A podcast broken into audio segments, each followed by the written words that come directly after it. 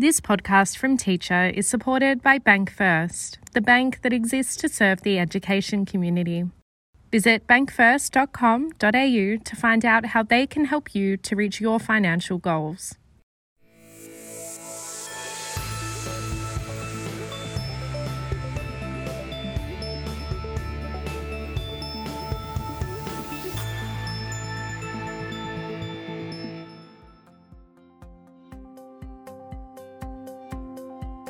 Thanks for downloading this podcast from Teacher Magazine. I'm Dominique Russell.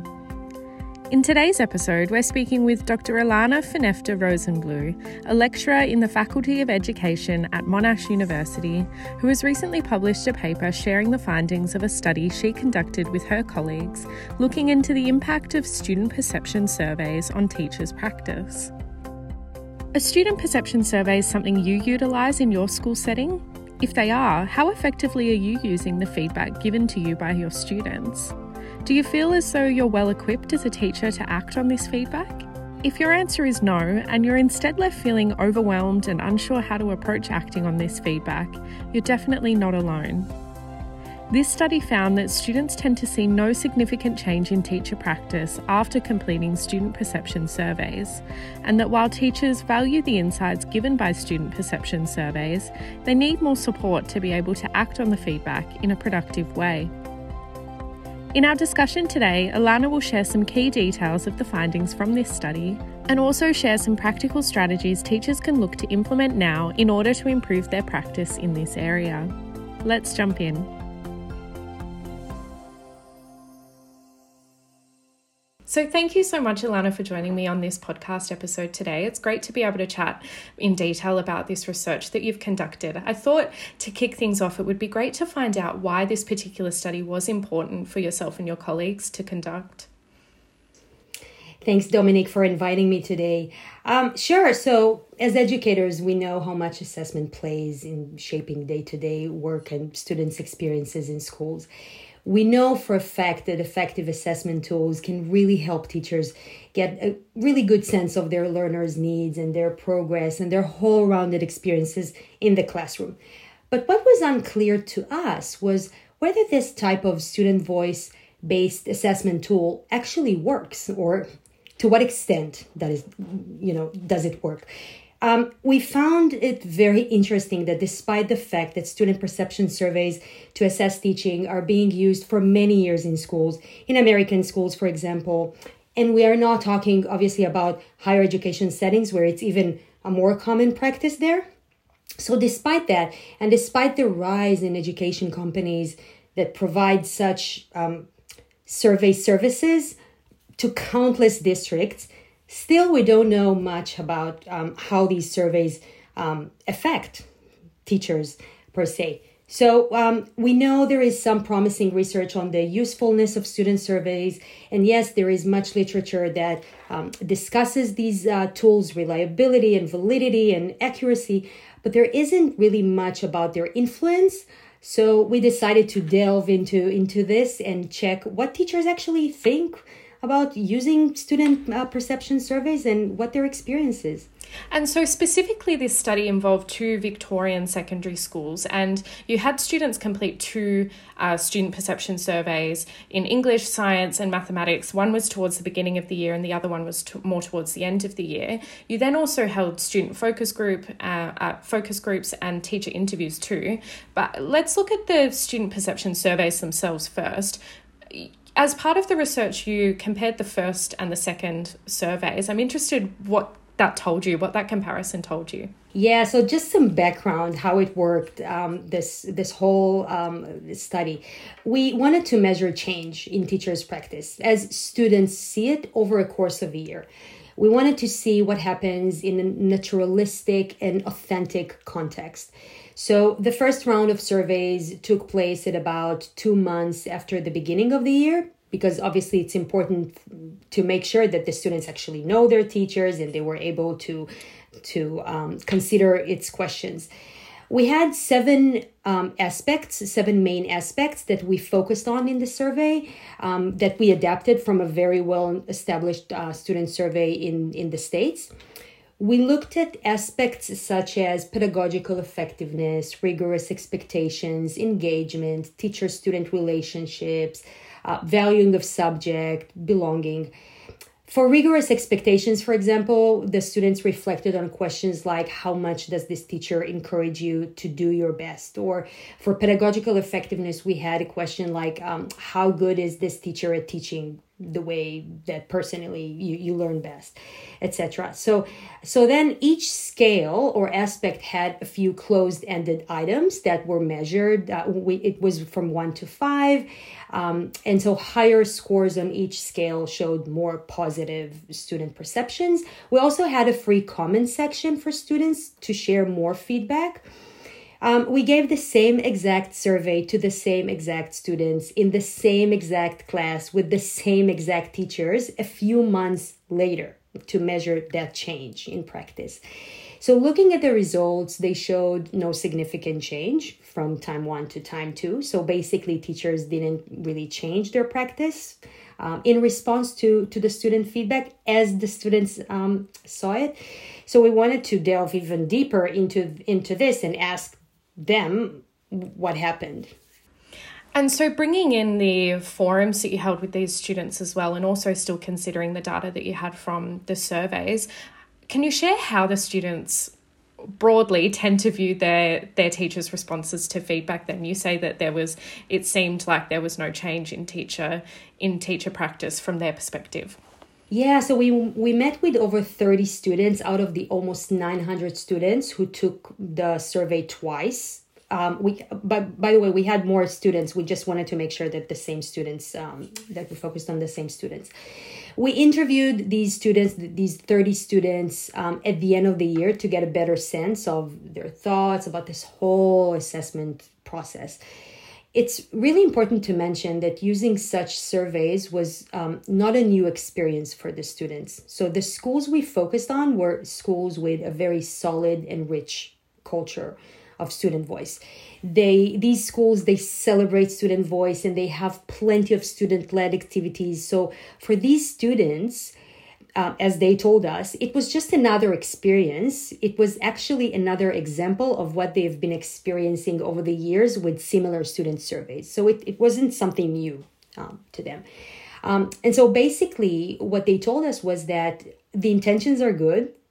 Using these surveys is, is a very good idea, but not much is happening after that. So there is no follow up and they can and and it was interesting because they had an idea of why why nothing really happens. And so first of all they told us you know what?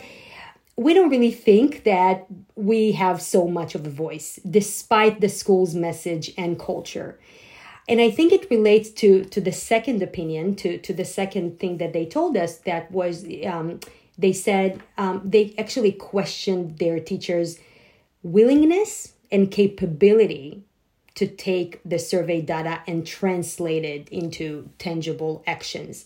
So they said that, you know, while some teachers mentioned the survey before and after its implementation, um, and, and they did say something about the survey, they didn't really say anything about the survey itself in terms of unpacking the survey, including about its results. So basically, the students saw the teachers as either having this very clear, fixed idea of what decent pedagogy is or, or how good classroom culture is or should look like. Um, and so the survey doesn't really change anything. It's a good thing to have, but it doesn't really change much. Um, so the other perspective that the students shared with us was that the teachers intentions again they're good but they don't really know how to change things or act upon the feedback so one student for example told us that she truly truly believes that her teachers care about her and her peers feedback but they just have too much on their plate and they're too busy to think about the survey and think about potential ways to change their practice based on such feedback. So, definitely the students had these very complex perceptions of what happens with the surveys, um, and and they had uh, some ideas of why.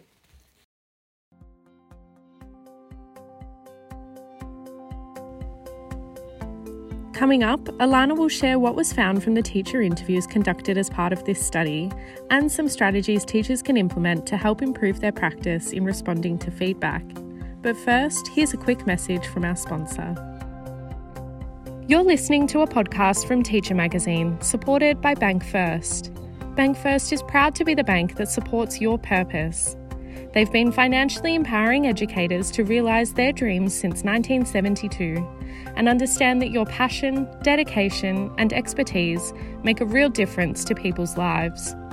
Visit bankfirst.com.au to find out how they can help you to reach your financial goals. And so let's move on to the teacher perspectives then, because you, as we've mentioned, you did conduct some teacher interviews too. So, what did they tell you about their feelings towards the student perception surveys? Was there any match up between what the students were saying and what the teachers were reporting? Yes, definitely. So I would say, interestingly, like the students, the teachers also had mixed responses to, to the use of these surveys. Many of them saw the student feedback as something insightful, something that is more suitable, makes more sense, and can actually be more effective than other and more common assessment tools. So, for example, some teachers told us that they have learned much more about their students and their needs than they have ever learned from NAPLAN, from standardized tests.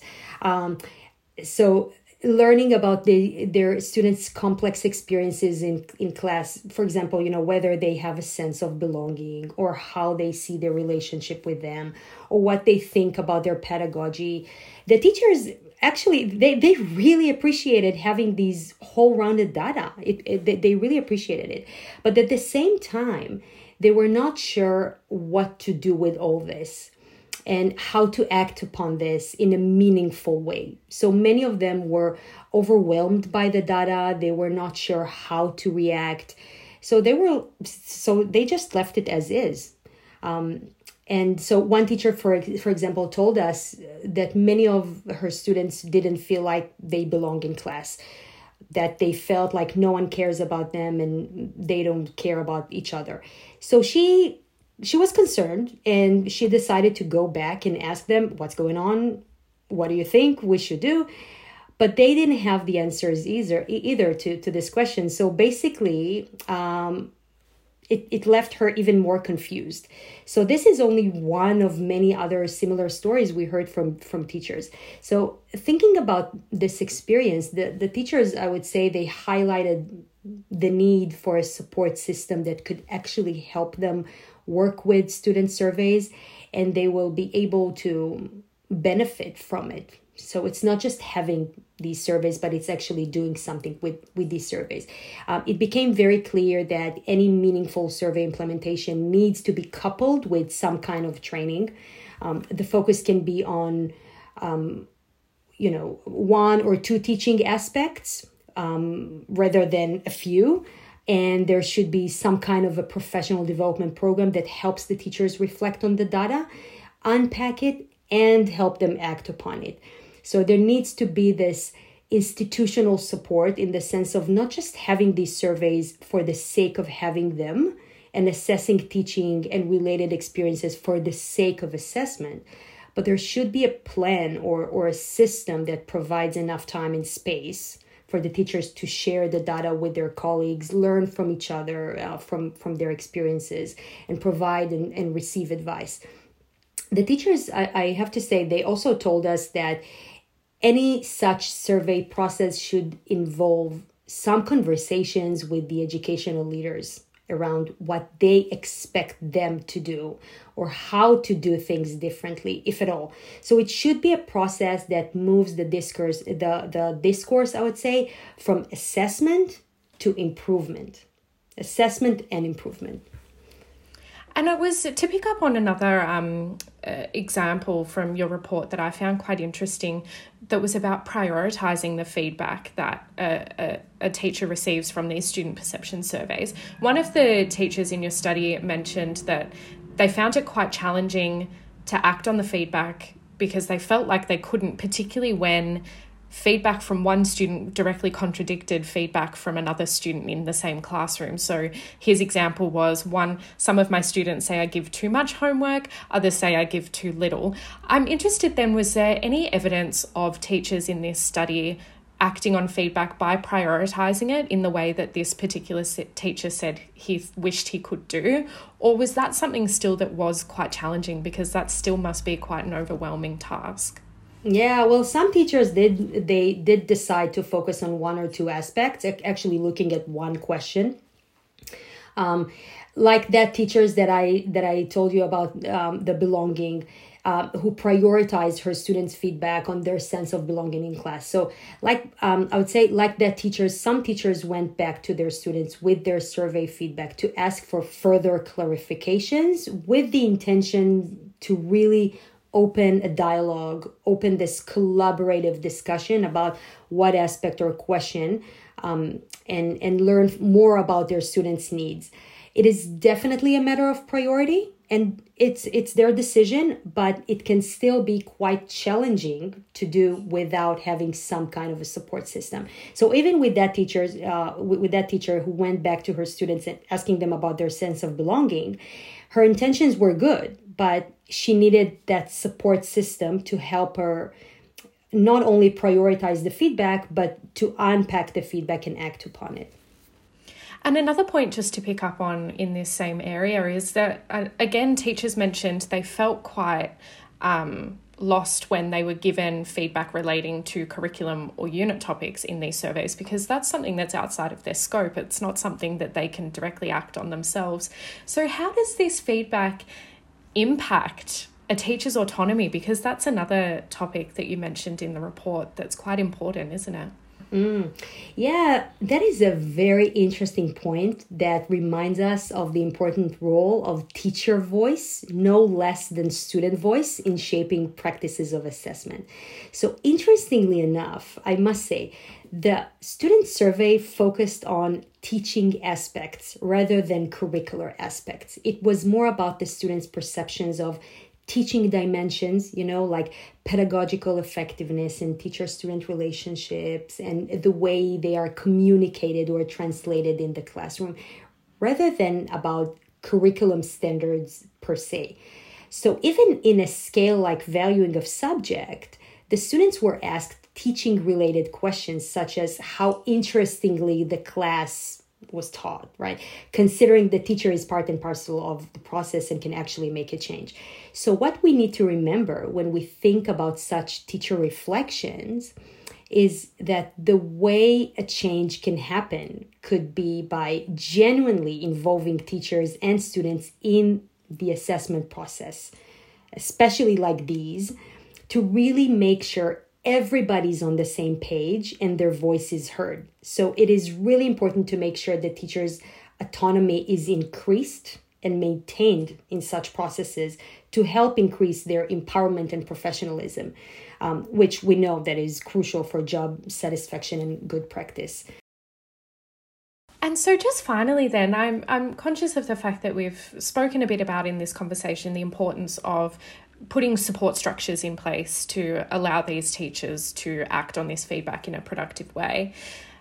Are there anything, any strategies that you have though for teachers who are listening to this episode and thinking, I want to get started on improving my practice in this area right away. Were there any other strategies that the educators mentioned that can be quite impactful in helping them with the, within this area that are outside of this structured supports? Sure, there is tremendous power in collaborative work and learning from success. We know that sharing successful strategies and teaching related approaches with colleagues can really improve practice. But I must say, research tells us how educators who contemplate with their colleagues on both challenging and successful experiences. So it's not only about success, it's also about the challenges. So, reflecting on and unpacking these challenges and successful experiences can really improve not only teaching uh, teachers' practice, but can also improve their classroom environment and and again we know it from it is based on literature so as and by the way and we know it compare compared to educators who only share and discuss problematic experiences so it, we need to have these these two dimensions together. So schools and educators i would say they could greatly benefit from the integration of systematic learning from both challenging and successful experiences with student surveys. Teachers can develop their capacity to promote students experiences by i would say working more collaboratively with their colleagues hearing about their feedback learning from their practices. So there's nothing new under the sun. They all got these these feedback and they can unpack it together and they can give advice to each other and they can support each other. And and one one may have some really great ideas when it comes to belonging and the other may have some wonderful things to share when it comes to pedagogical effectiveness. So we just need to make sure that we collaborate and we have this dialogue that and support each other that's all for this episode. Thanks for listening. We'll be back next week with our monthly episode of Teacher Staff Room. So you don't miss out, be sure to subscribe to our podcast channel wherever you get your podcasts from. If you'd like to keep listening now, you can access the hundreds of episodes already in our archive. And don't forget, the full transcript for each episode is available at our website, teachermagazine.com. You've been listening to a podcast from Teacher, supported by Bank First, the bank that exists to serve the education community. Visit bankfirst.com.au to find out how they can help you to reach your financial goals.